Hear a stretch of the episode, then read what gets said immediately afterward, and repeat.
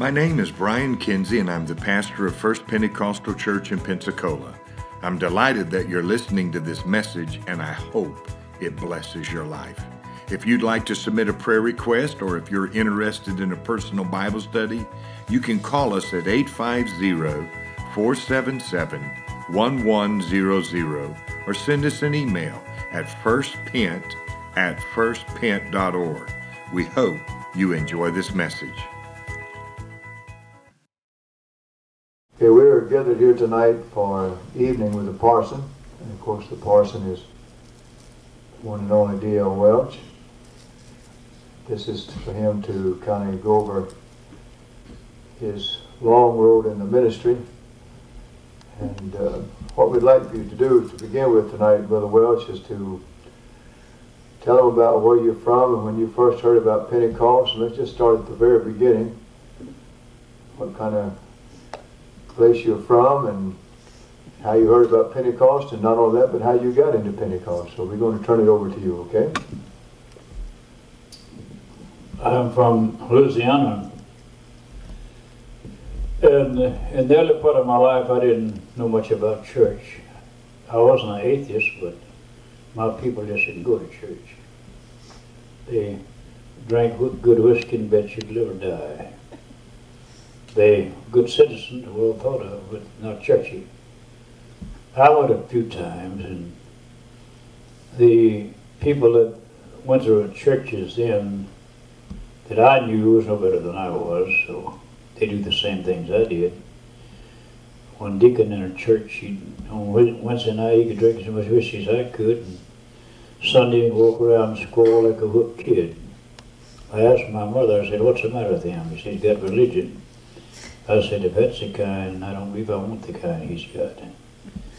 And I always did believe that God was right. I wasn't right, but I believe he was. And I figured that anyone that had lived for God had to live right, or either they, they just kidding themselves. So the first time I heard about the Pentecostal people, they said they were going to have a baptizing up on Mason River, and said the way they baptize them, they roll them in the water. Said they got them on the bank, just roll them in.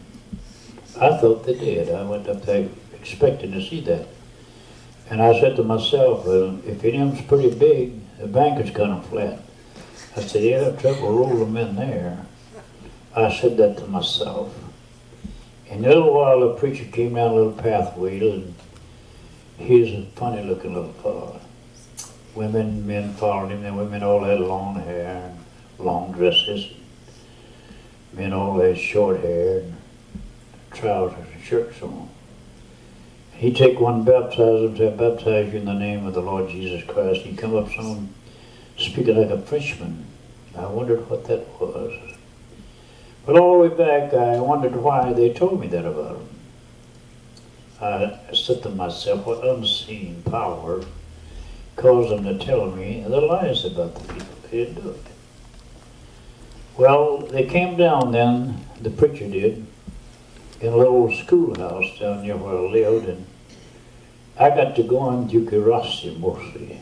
There's some place to go, and he'd come the altar and he'd holler, hold on. Somebody say, turn loose, brother. And I'd say, hold on, brother. I wondered what that meant. How could you turn loose and hold on at the same time? and uh, I kept watching him, and uh, strange thing began to happen to me. I began to feel sorry for what wrong, and I never had been there before. I'll lived as I pleased, and people didn't like I could jump in the river for all I cared. It's nothing to me. But I began to feel sorry for the wrong I'd done. And I wondered what was the matter with me. I kept going, and and finally I come to this realization it was God dealing with me. And that frightened me. My people didn't believe in this religion. My mother told me she'd rather see me six foot on the ground dead than to be in this church. But I kept going, and one night God dealt with me specifically. I went to the altar, and I went down there and knelt down. I said, Lord, give me the Holy Ghost. That's all I said. That's all I got. I thought he'd be glad to get me, but it didn't seem like he was all that eager to get me. And I went back home, and the devil said to me, he said, if I wouldn't go back anymore. I said, well, I don't believe I will.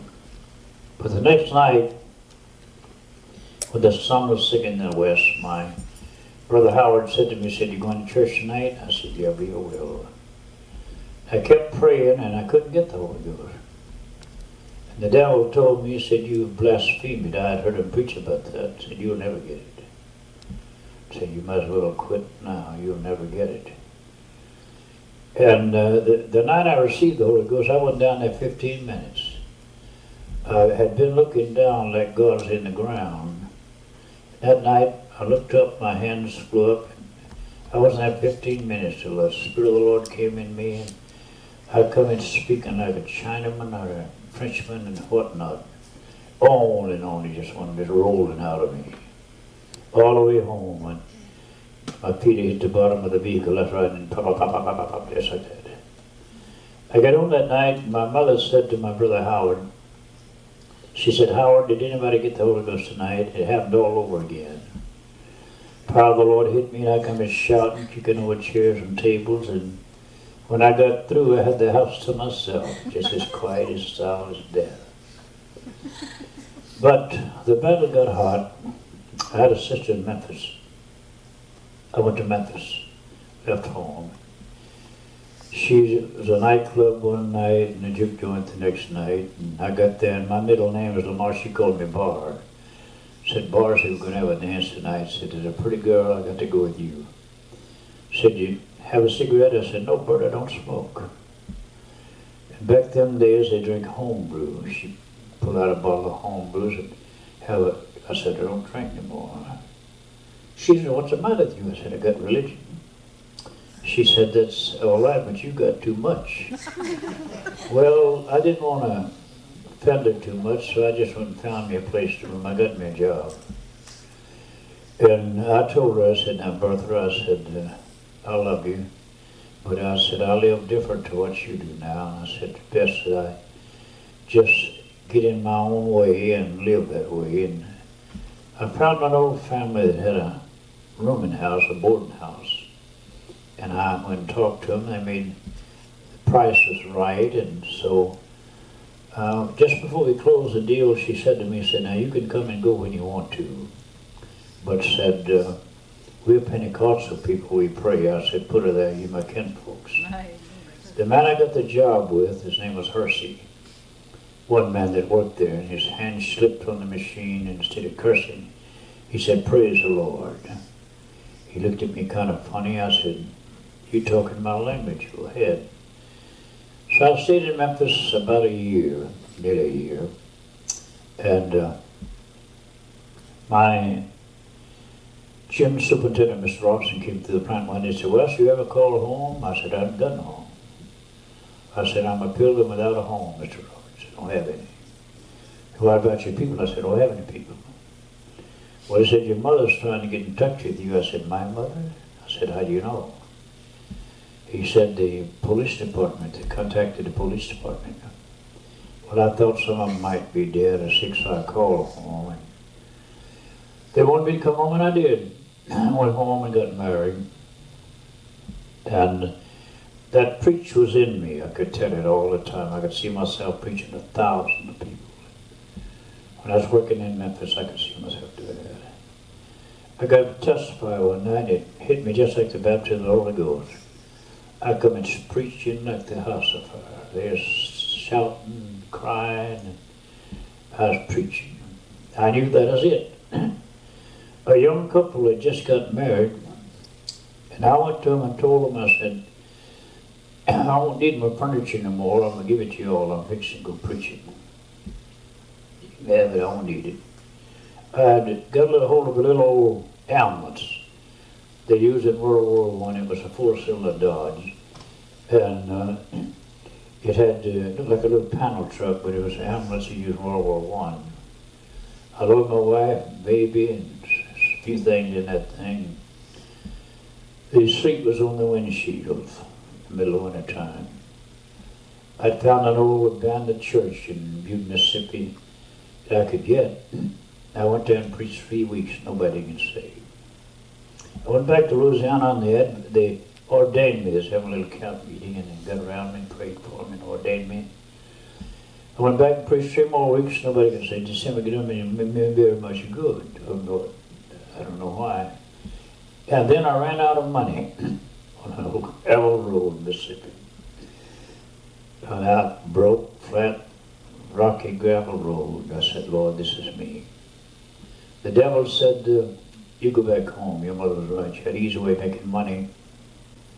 Said, you go back. I got mad at the devil. I said, devil, I'm going to preach this aggravate you. I'll never stop. Young fellow come up and give me some gas, and I kept moving. Next meeting, nobody got saved. The devil kept talking to me.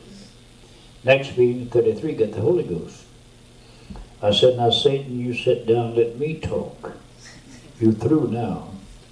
Next place I baptized about 100. Next place I baptized 175. He just kept rolling. And uh, then in building these churches, the difference between now and then was this. It was new. They'd never heard anybody speak in tongues, you see. It created quiet and excitement. Of course, you don't do that now because, sad to say, many people now that have spoken in tongues fail and do wrong. And so it, it, it's kind of like the fellow of Missouri now, a question of, I'll wait and see if you're right or not. But then it was different, you see. They never heard nothing like that. You can imagine if you went to a place and you'd never heard nobody speak in tongues, never heard it practiced nowhere, and what a what an excitement it caused you, well, thousands of people. Uh, where I baptized at 175, uh, fellow gave me a big old building. He ran for sheriff in that county, Mississippi. And there's a young blonde-headed woman one night came the altar and she had devils in her. She fell out like a dog with a fit foaming to mouth. And they broke that building down, rushing up there to see what what was going on. Of course, we cast the devils out of her and she got all right. I just moved out in the open, built me a platform, and built me a big pen like a cow pen. And when I give altar call, I let the bars down, let them in, and then put them back up and stomp them to death wall of people all around me, just a wall of people. and in these new places, that's where I preach them. I didn't preach churches much. I, I built churches. I preached very few meetings and established churches in my time. I just built churches. I go in a place and battle it away and build one. with the people I got converted and with the money I could raise, no home missions or foreign missions, there wasn't any then. And uh, of course, it was not churches like we build now. It was wooden buildings, and you, they, they were churches, all right. And uh, later on, they kept growing in that. And then in southern Louisiana, I was among the Cajun people. And there's a big Baptist group there, and a lot of them got the Holy Ghost. Well, those that didn't get it got mad. I mean, real mad. And I had a house where I'd go down and pray every day. And I come out of there one day, and there's two well-dressed young men sitting there, the Baptist ministers. They said to me, said, uh, you the, you the fellows hold that meeting here? And I said, yes, sir. I said, you got this town a pretty good stir. I said, thank the Lord. Need stir. said, we were wondering if you'd stand and defend what you preach in a public discussion. I said, yeah. What I preach don't need nobody's sympathy, I said. It'll stand on its own. Well, in the meantime, they said, I said, which one of you fellows want to meet me? They said, not neither one of us. It's a brother Lee Olivier. A Frenchman out of Opelousas. He's a Roman Catholic priest. He left the Catholic Church and got married, joined the Baptist Church, and was a missionary to the Baptists in southern Louisiana among the French people. I said, yeah, I'll meet him. Well, the French Pentecostal preachers, after I agreed to do that, came to me and said, Brother Welch, you've done the wrong thing. Said that fellow get mad, said he's got a terrible temper, and said Well, I said, I can't back out now, boys. I said, if you never got a weak stomach, you just have to stay home because me and him's fixing rock horns like two old Brahma bulls right there in that tent, uh, auditorium. He came in big, nice looking guy, uh, had looked like a big army general. I wasn't very old then, and I weighed about 150 pounds, kind of beanstalk like. And they pointed me out to him. He said, you mean this lad here is the man I'm going to be? And he said, well, he's just a lad. I thought about David the giant, but I didn't say nothing. I went down that old house and I prayed this way. I said, God, whatever is right, let it come out of this debate. Your word I respect and honor, and you have power to run it like you want to. And he killed himself just as dead. He done what they said he'd do. He get mad, turned purple in face. Man, he just, one of his members of business said a French lady said to him, said, I can ask you a question? I said, yes. She said, it's against the Bible for a member of any church to shout. She was a Baptist woman. He said, no, what the thing to shout about, the laughter just went across that big audience. Well, he knew the crowd was busy. He knew that. I just acted nice and took the scripture and showed him the truth.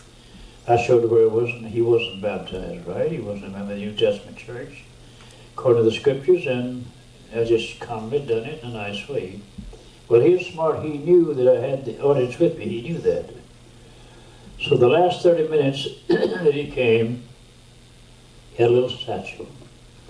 He pulled a bottle of carbolic acid out of that satchel, laid it on the, on the podium. He said, the Bible said, prove all things, and I'm going to prove this man's a liar and an impostor. He went to Mark the 16th chapter where it said, These signs shall follow them believe. My name is cast out devils, and speak in new tongues. And if they drink any deadly thing, he emphasized that it shall not hurt them. He looked at me and said, if you lay your bony fingers on a sick man's head and him get well, if you can speak in a supernatural language, you can drink this bottle of carbolic acid and it won't hurt you. said, drink it, bud, and die dead, dead, dead.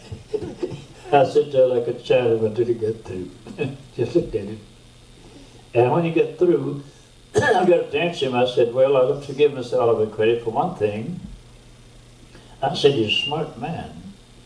I said, it takes a smart man to know when he lost something. And I said, Mr. Oliver knows he's lost this debate.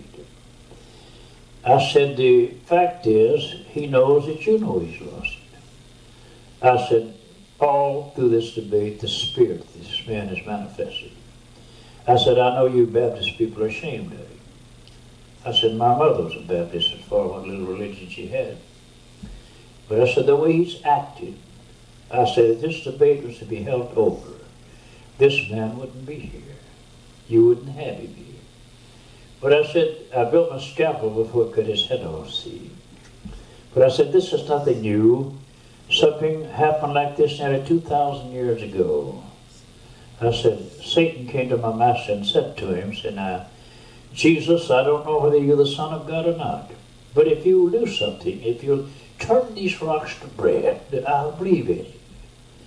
And I said, Miss Oliver, as much as it, you injected this into this discussion, it affords me great pleasure to tell you what my master told your pappy about 2,000 years ago that was getting behind me. See, he said that twisted. He announced a meeting against me, and the next night he had about 35 people in it. Oh, I had probably 2,000 attend. Back there, in, in a little while, he was back in the back cutting up. The chief police was where we got saved my meeting there in town. He said, Preacher, I see your pass back there. And I said, if he cuts up, I'm going to put him in jail. I said, why are you do what you want to with him? I said, I got rid of him last night. And there's a fellow Fortenberry that belonged to that church when they had that together that night, got up and told him, he said, now listen. He said, I won't be back no more. He said, that fellow out just showed me that I haven't got anything. And I've got just as much as you people got. He said, if you're willing to stay here and go to hell, that's your business, but I'm headed for that tent to get saved. His mother died in one of our churches in Freeport. That was the first discussion I had. And I guess uh, Uh, really, it was the best educated man because he's a Catholic priest. He'd been to school a long time. And then after that, when our people get to fussing and arguing, they send to me. And that's why I had so many of them. I'll just tell you a few things that happened. Some I was meeting one one time, and there's a bald-headed man sitting out there in front of us. And he didn't believe in miracles, of course. He said, Mr. Welch, he said, if you could perform miracles, said, go some hair on this man's head. said he'd appreciate it. Mr. Just a little fuzz will suffice, just a little fuzz. Mr. Welch. and, oh, he laughed, and some woman out there and said, hee Well, about the middle of my speech, come I said, oh, my opponent. I said, injected this man's baldness. I said, I didn't do it. He did. If it's man's embarrassed, he done. I didn't do it. But he made mention about his head being bare, and I got to thinking about heads. In fact, I was thinking about two. One bare and one empty. And I wouldn't know whether to ask God to put something on or put something in. I think I would bypass both of them. Another time I was in Miami. A fellow by the name of Duncan. You know, they don't believe in organization, Church Christ. They don't believe in no they call all manuals creed books. They don't believe in organization at all. They work out in the East Church, works out this stuff. And Mr. Duncan got a hold of one of our manuals. At that time, we paid 12 $18 a year to headquarters, headquarters fee. And he got of one of our manuals, and oh, Ray was raging. He said, Mr. Welch and his brother have to pay $18 a year. Say his creed book says so, right? in manual. Said his creed book says so right here. And when I got up to answer Ray, I said, Mr. Duncan, I said, he said, me and my brother don't have to pay nothing. I said, I will probably disagree with you, Ray, on everything but one thing. I said, there's one thing that you said that I'll probably wholeheartedly agree with you whenever you brought our manual out here and called it a creed book and showed that in there that it stated we brethren, me and my brethren paid $18 a year to headquarters. And I said, Ray, you, he said, you said you and your brother didn't pay nothing. I said, Mr. Duncan, I don't blame you one bit. I said, I wouldn't pay enough neither to preach what you preach. I said, it's worth $18 a year to preach what I preach. and I could go on for hours and things like that. And I ran into, see, but uh, in this debating, I received an education that perhaps I'd never got any other way. I studied religion like studying law, all religions. In cities where I preached, there'd be big libraries with all kind of encyclopedias, ancient histories. I'd go there for hours and hours. I'd take this church and I'd check it. Who started, what started, when started, what the tenets of faith were. Then the next one, and then the next one, and the next one, and the next one, right on down the line. I studied all of them. And uh, then the Catholic Church actually is far older than any so-called Protestant religion. No Protestant church is only over 600 years old. Now, in the 12th century, the Catholic Church split.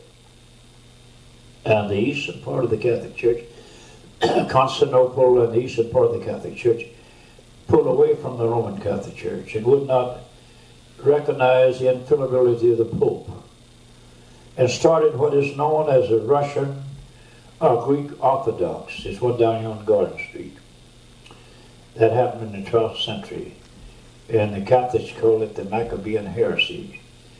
And then you go back to the 3rd century in Nicaea, and that was the beginning of the Catholic Church.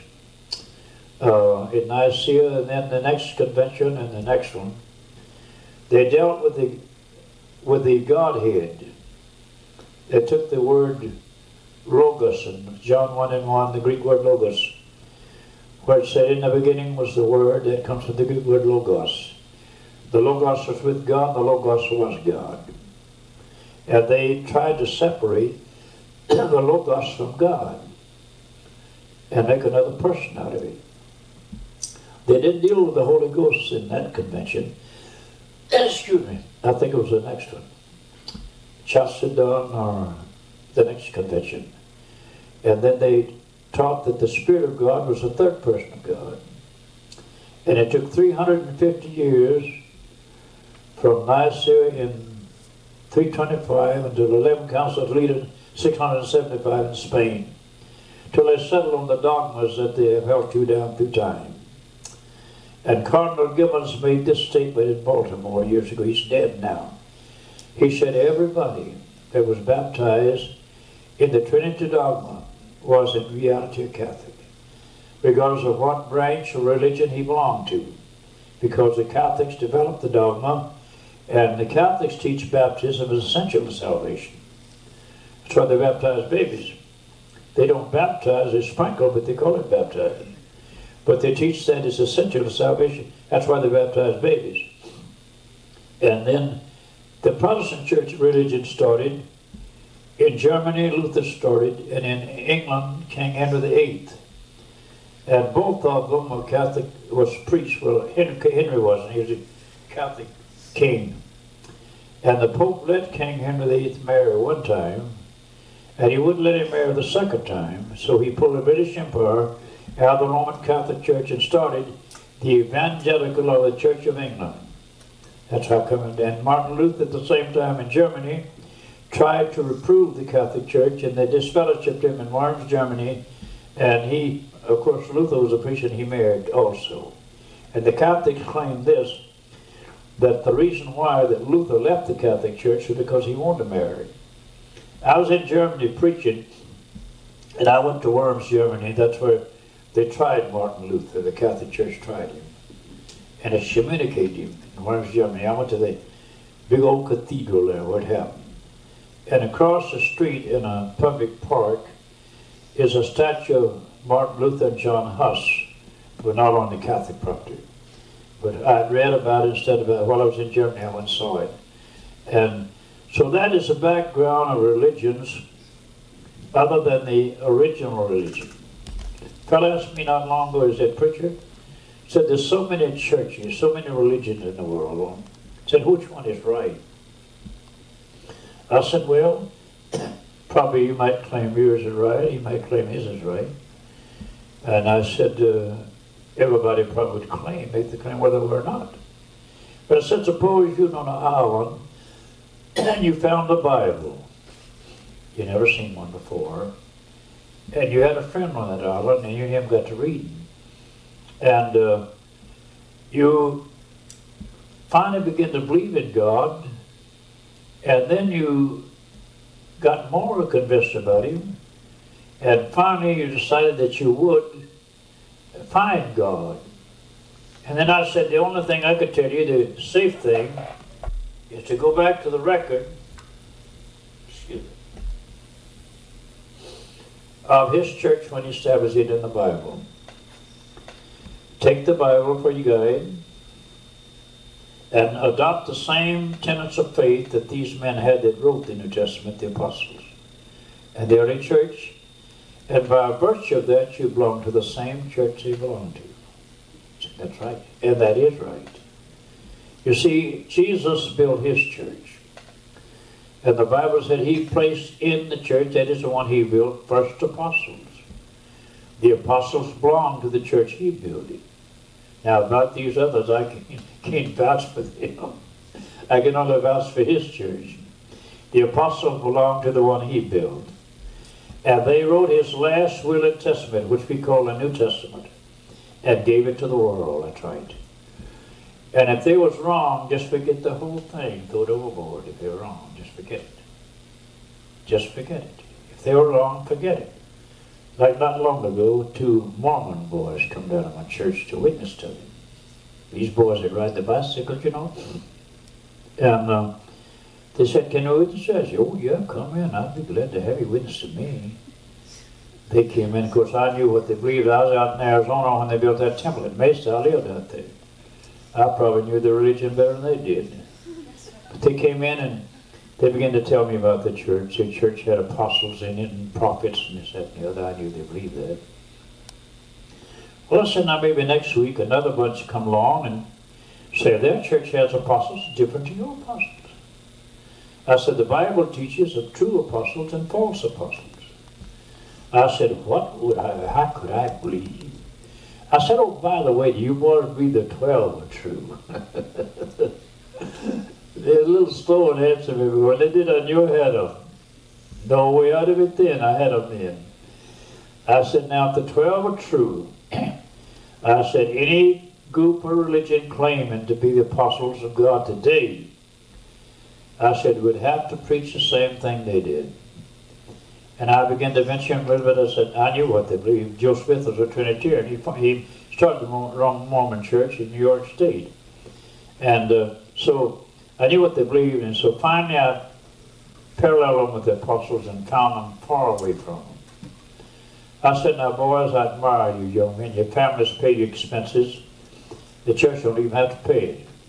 You're so sold on your religion till your families furnish some money to pay expenses while you see you doing uh, foreign mission, home mission I work for the Mormon church. But I said, boys, you're just as lost as you can be. I said, now I'm going to be your friend to tell you that. Some people might kind of dilly-dally around and try to do this or do that, but I'm a friend to you boys. I love you. I'm going to tell you the truth. And unless you adopt the apostles' doctrine, you will never reach the heaven where those men are, unless you adopt it. He said, well, we got to go. Well, I said, anytime you want to uh, witness to me, come on back, boys. I'd be glad to have you. I'd be glad to have you. And that's been my life now, right on from down, from down, from down, from down, from down. Town after town, church after church, debate after debate. When I came here, Pensacola, I had debate. I've had three debates in this town. With the first, when I first came here, that's been a long time ago. There was a preacher, a Methodist preacher by the name of Clifford Lewis. And he's preaching downtown in an old building, and I, I thought he might have the Holy Ghost. I stopped by there, I didn't happen to do that once, they said him preach. And while I was down there, the Ch Church of Christ and a delegation challenged him for debate on water baptism, because he sprinkled, you see. And he told him, he said, well, he said, uh, y'all can preach what you want to, and I'll preach what I want to. And and said, uh, we won't fuss about it. They jumped up and said, yeah, that's the false prophets. They want me the gospel preacher. I stepped up, I said, pardon me, gentlemen. I'm not a false prophet. I don't believe you fellows are gospel preacher, but I'll take him. Maybe I'm the fellow he's looking for. that generated debate. We tied two big tents together right across the street there. Roped off 15 feet around and 5,000 people overnight for eight nights. When I first came here. 5,000. I got acquainted in a hurry in this country here. And right in the middle of that debate, there was one of those women believed God, and he baptized her with the Holy Ghost, coming speaking in tongues and shouting like we do. And then they had a, a rubbing doctor. He's dead now. And they thought she was having some kind of a spell. They ran out and got him to coming in, he's trying to rub her, and I told him, I said, he'll never rub that out of her. God done saved her. So she's laughing, telling me and my wife how foolish it was afterwards. how foolish it was afterwards. See, I said, never rub that out of her, I guarantee that. And, and, and that on down, and uh, I have, uh, as I said, preached to thousands of people that never heard this message if I had any of that field. I started quitting one time. It got to be kind of bothersome to me. I had so many of them until I just started to quit. And the Lord brought that scripture to my mind in Corinthians where it said, Some preach Christ of envy strife, some contention.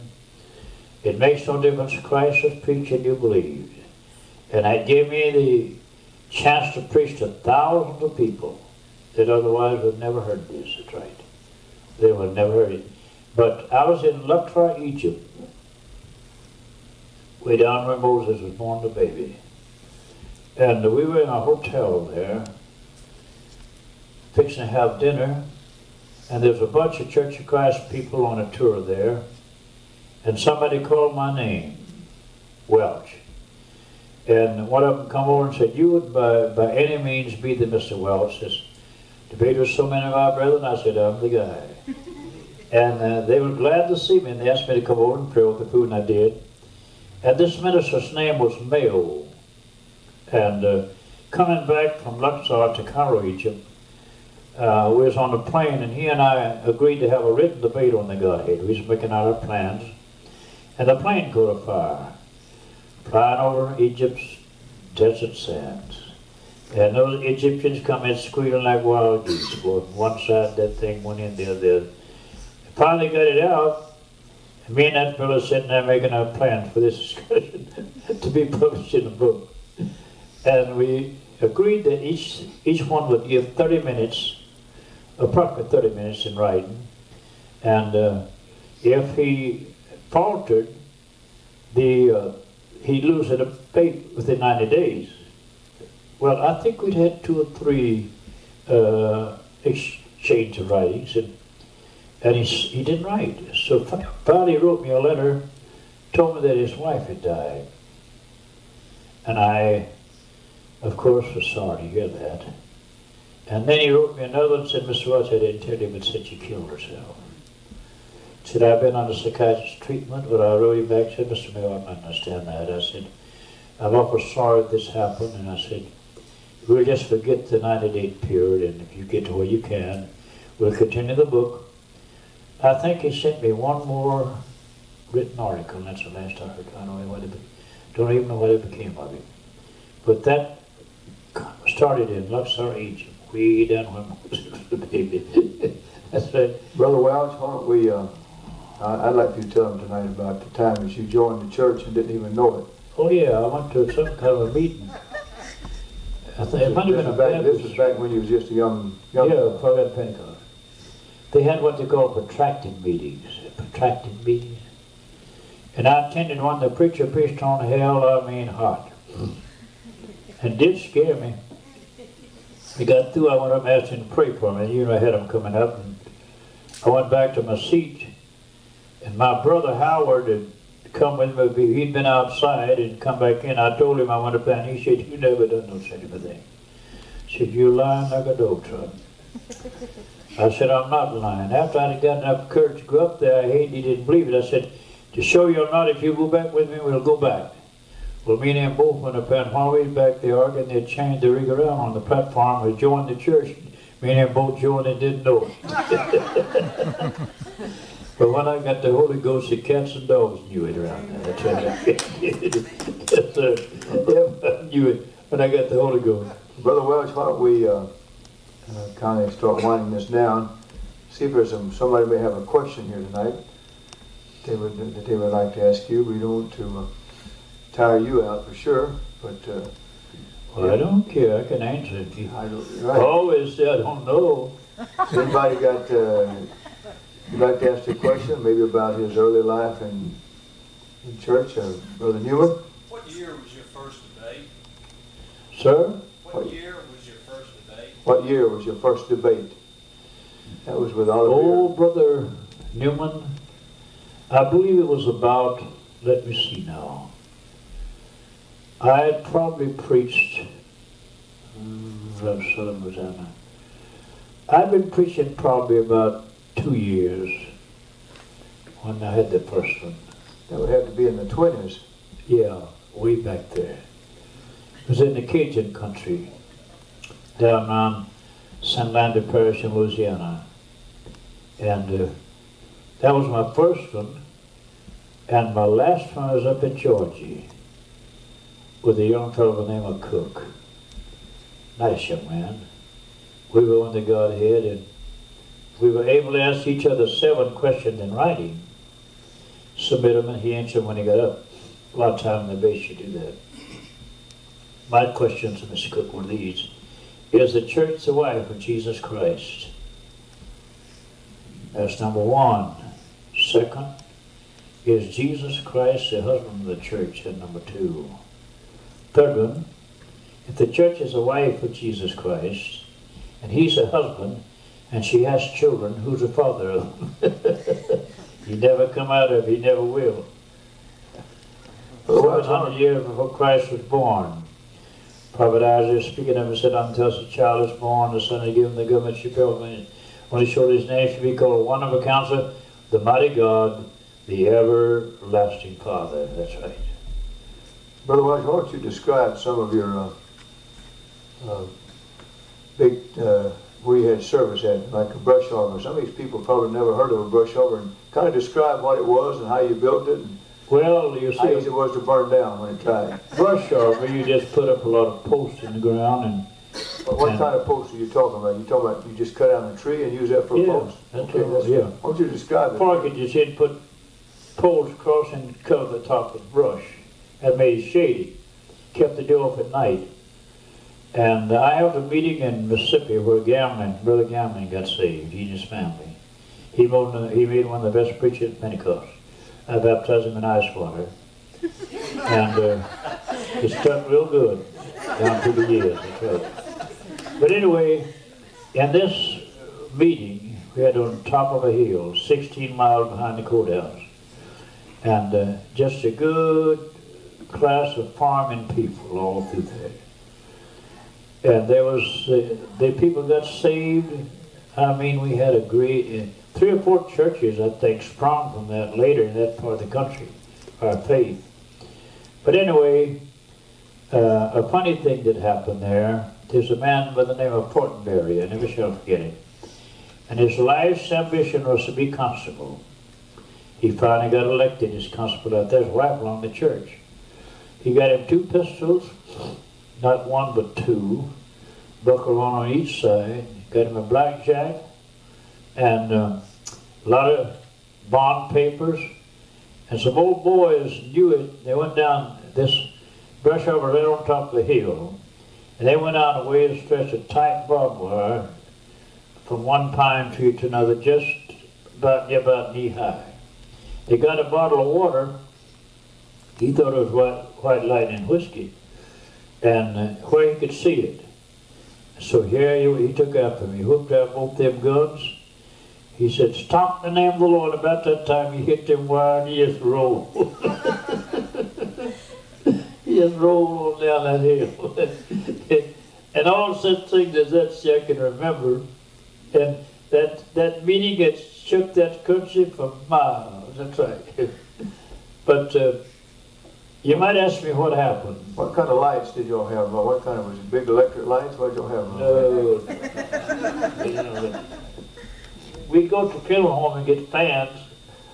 They'd give us fans to advertise the funeral home. We'd sit in fans.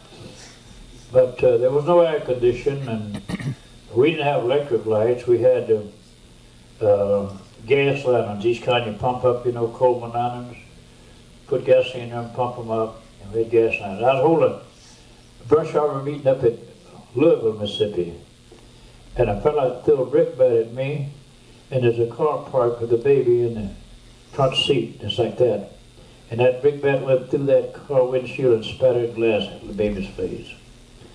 I run back out in the back with a bunch of men. I said, I said, oh, I done that, I said, you have got the principle of a dog.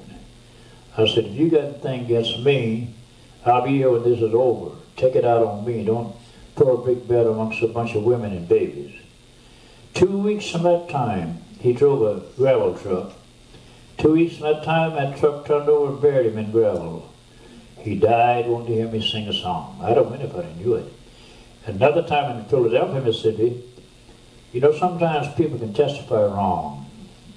There had been a man in that country was a he was a chief bootlegger, but he's well liked. See, and, uh, and he, he made a lot of money and helped a lot of poor people, kind of like a Robin Hood of his time. And a woman got him one night, testified, and she mentioned him. And somebody threw a brick bat and hit that woman right there. Boy, she felt like you'd shot her with a 45 Colts pistol. I mean, she hit the ground like she's dead. But, uh, and I could just go on about those kind of things because used to people would fight over religion. They, they don't believe it enough now to fight over. God bless you, honey, you do your thing and I'll do mine. They haven't got enough convictions. Most people have got religion. They, they argue real strong about it. they haven't got enough conviction about it. That's right. I believe that. Now, in the realm of uh, baptizing people, I have baptized a lot of people. I have baptized a lot of preachers. I baptized a bunch of preachers in Florida. Uh, I baptized I've held a meeting one time down here, and when I came to Florida, I didn't intend to come to Florida. I was going back to California. And I met a man up in Mississippi that came from Alabama, wanted me to come build a church down here where his people live. He lived at Level, Alabama. And I stayed my first night when the, he was a woods foreman, and when he cut out in Zama, Mississippi, he got a job in Carroll, Florida, as woods foreman. First night I ever stayed in Florida was in Caryville. I put up a tent there and baptized 47 people in three weeks.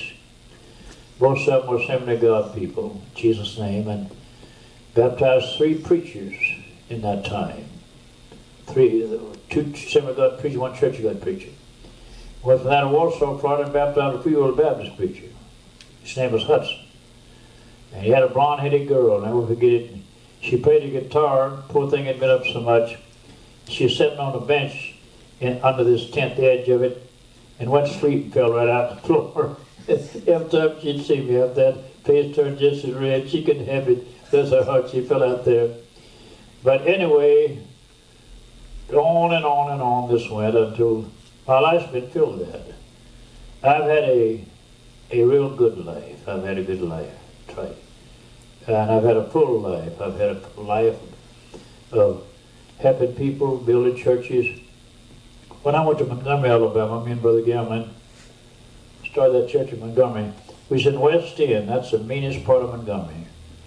Put up a tent, we didn't have money to put lights in it.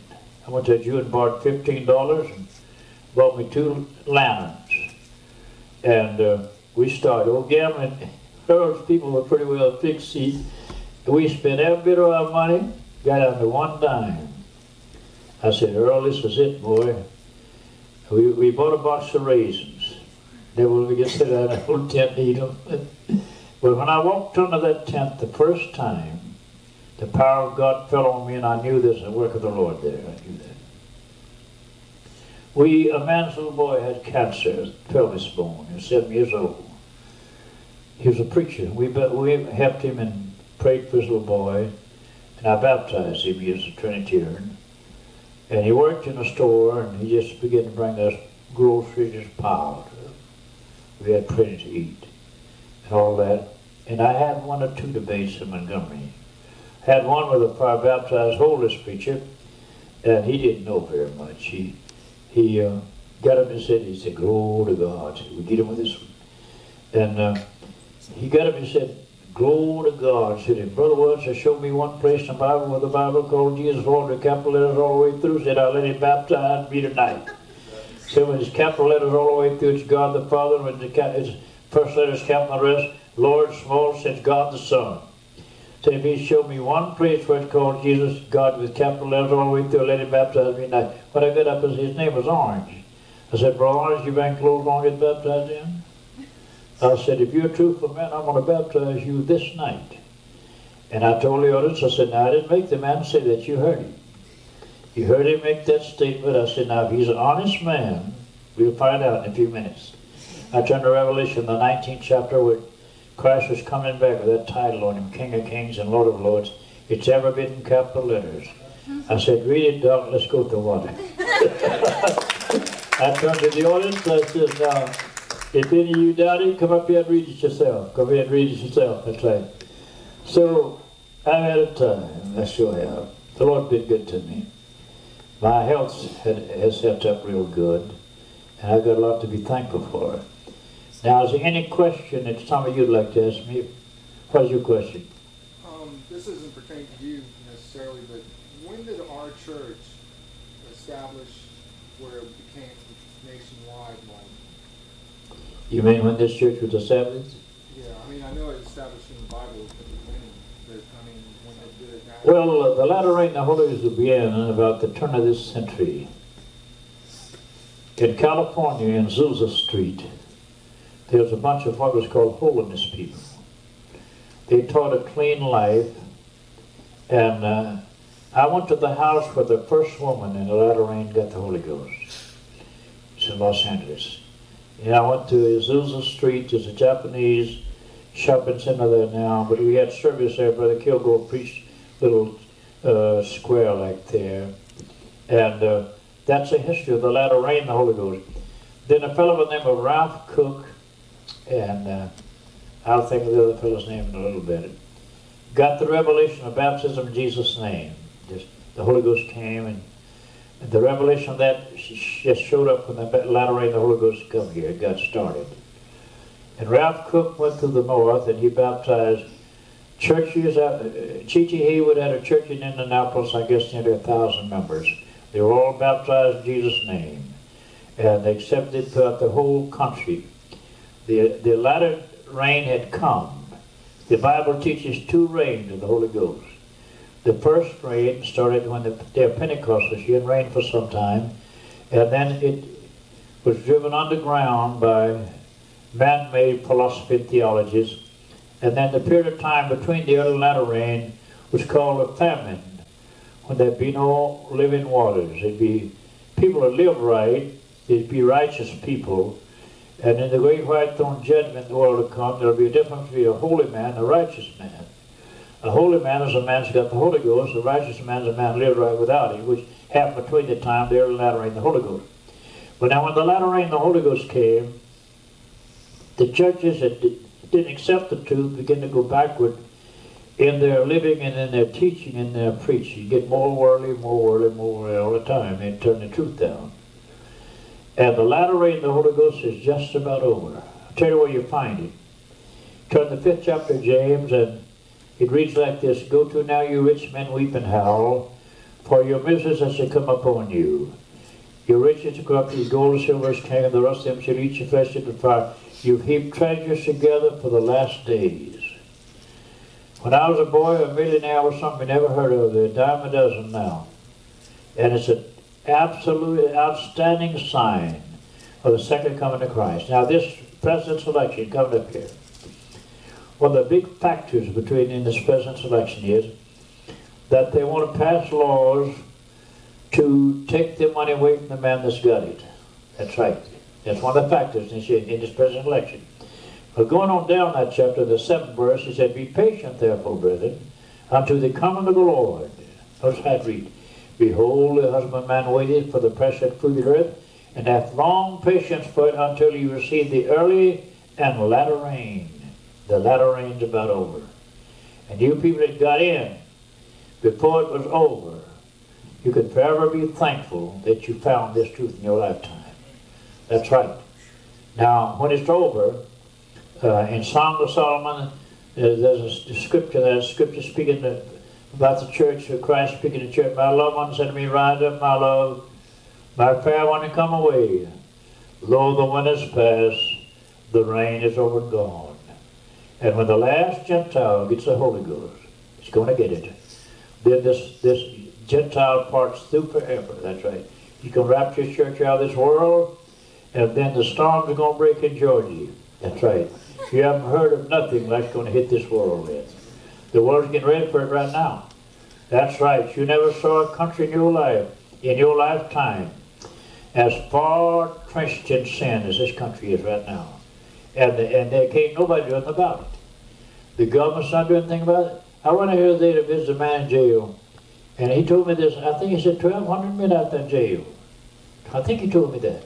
Every prison's full, insane asylum full, and no place to put them hardly. And crime is just like a cancer inside of a nation, just eating, eating, eating, eating, just like a cancer inside. And the first thing in their is going to run. It's just about done, it. Now, if you've got the Holy Ghost, you got baptized in Jesus' name, if you live right, that's included in this. If you live right, the rapture could take place any time. That's right, I believe that. In fact, I know it. If you live right now, if you don't live right, Jesus said this, what I say to one, I say to all, be ready, for at such an hour as you think not, the Son of Man's coming. And you, now you get in the church, and some people do get in the church, and they, they never get the vision of what it means to be anchored so strong until nothing can change them from God. You see, God's a jealous God. He said, You'll have no other God before me. He said that. He meant it. Meant what he said and said what he meant. You'll have no other God before me.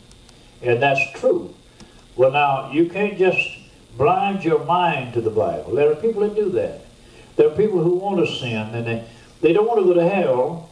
See, it is frightening the daylights out of them. They think they're going to hell. but yet they don't have they don't have enough in them enough convincing through their minds about the Word of God to live for Him. That's right, and that and that's a dangerous place to try to live. That's right, because in that then you you can blind the Scriptures to your own mind. The Apostle Paul said in Second Corinthians the fourth chapter, "If our gospel be his hidden, the lost in whom Satan has blinded their minds, blinded their minds, lest the glorious light of the gospel would shine on them and they would be saved." Blinded their minds. I'll guarantee you that you little group that's here tonight, in your lifetime, that Satan has presented to you in your mind that uh, I know the Bible said that, but I, I, I just don't know. I know the Bible said that, but but I don't know whether I can live like that or not. I'm not going to ask you to tell them confess it. You see, I'm just tell you, it's more likely to happen to you. You see, I know I know what I'm talking about. That's right. Blind your mind. So now you don't let that happen. Another question? Brother Welch, why don't we, uh, why don't we cut it off on that? We're gonna do this again. Let me And, uh, answer her. There won't be anybody else getting the Holy Ghost after the church is raptured, is that No. right? The latter rain, the Holy Ghost be over. Right, that's what I thought. The question was, will anybody, you receive the Holy Ghost after the rapture of the church? We're gonna do this again, and, uh, Brother Welch has got a lot more that he can say, a lot more good stories about how he has come to, uh, to where he is now. And, uh, you're talking about back in the twenties, and you're talking about a different world back there. But we're glad everybody came, and we'll let you know plenty of time again when we're gonna have an evening with the parson. Now, pardon me, Mr. Paul. The world's changed, but his word hasn't. Right. Remember that. The world's changed, but his word hasn't changed. Right, won't. You don't have to worry, Brother Welch. He's got plenty to say. And uh, what, we would, what we would like for you to do is to uh, encourage other people, especially those that are newer in the church, to come and hear this because this is something that's very, very good. God bless you. And we're going to cut it off right here. Thank you. We hope you enjoyed this message. Please reach out to us if you have any questions. We can be found at firstpent.org. That's F I R S T P E N T dot org. If you're ever in Pensacola, Florida, we hope you visit us. Be blessed in Jesus' name.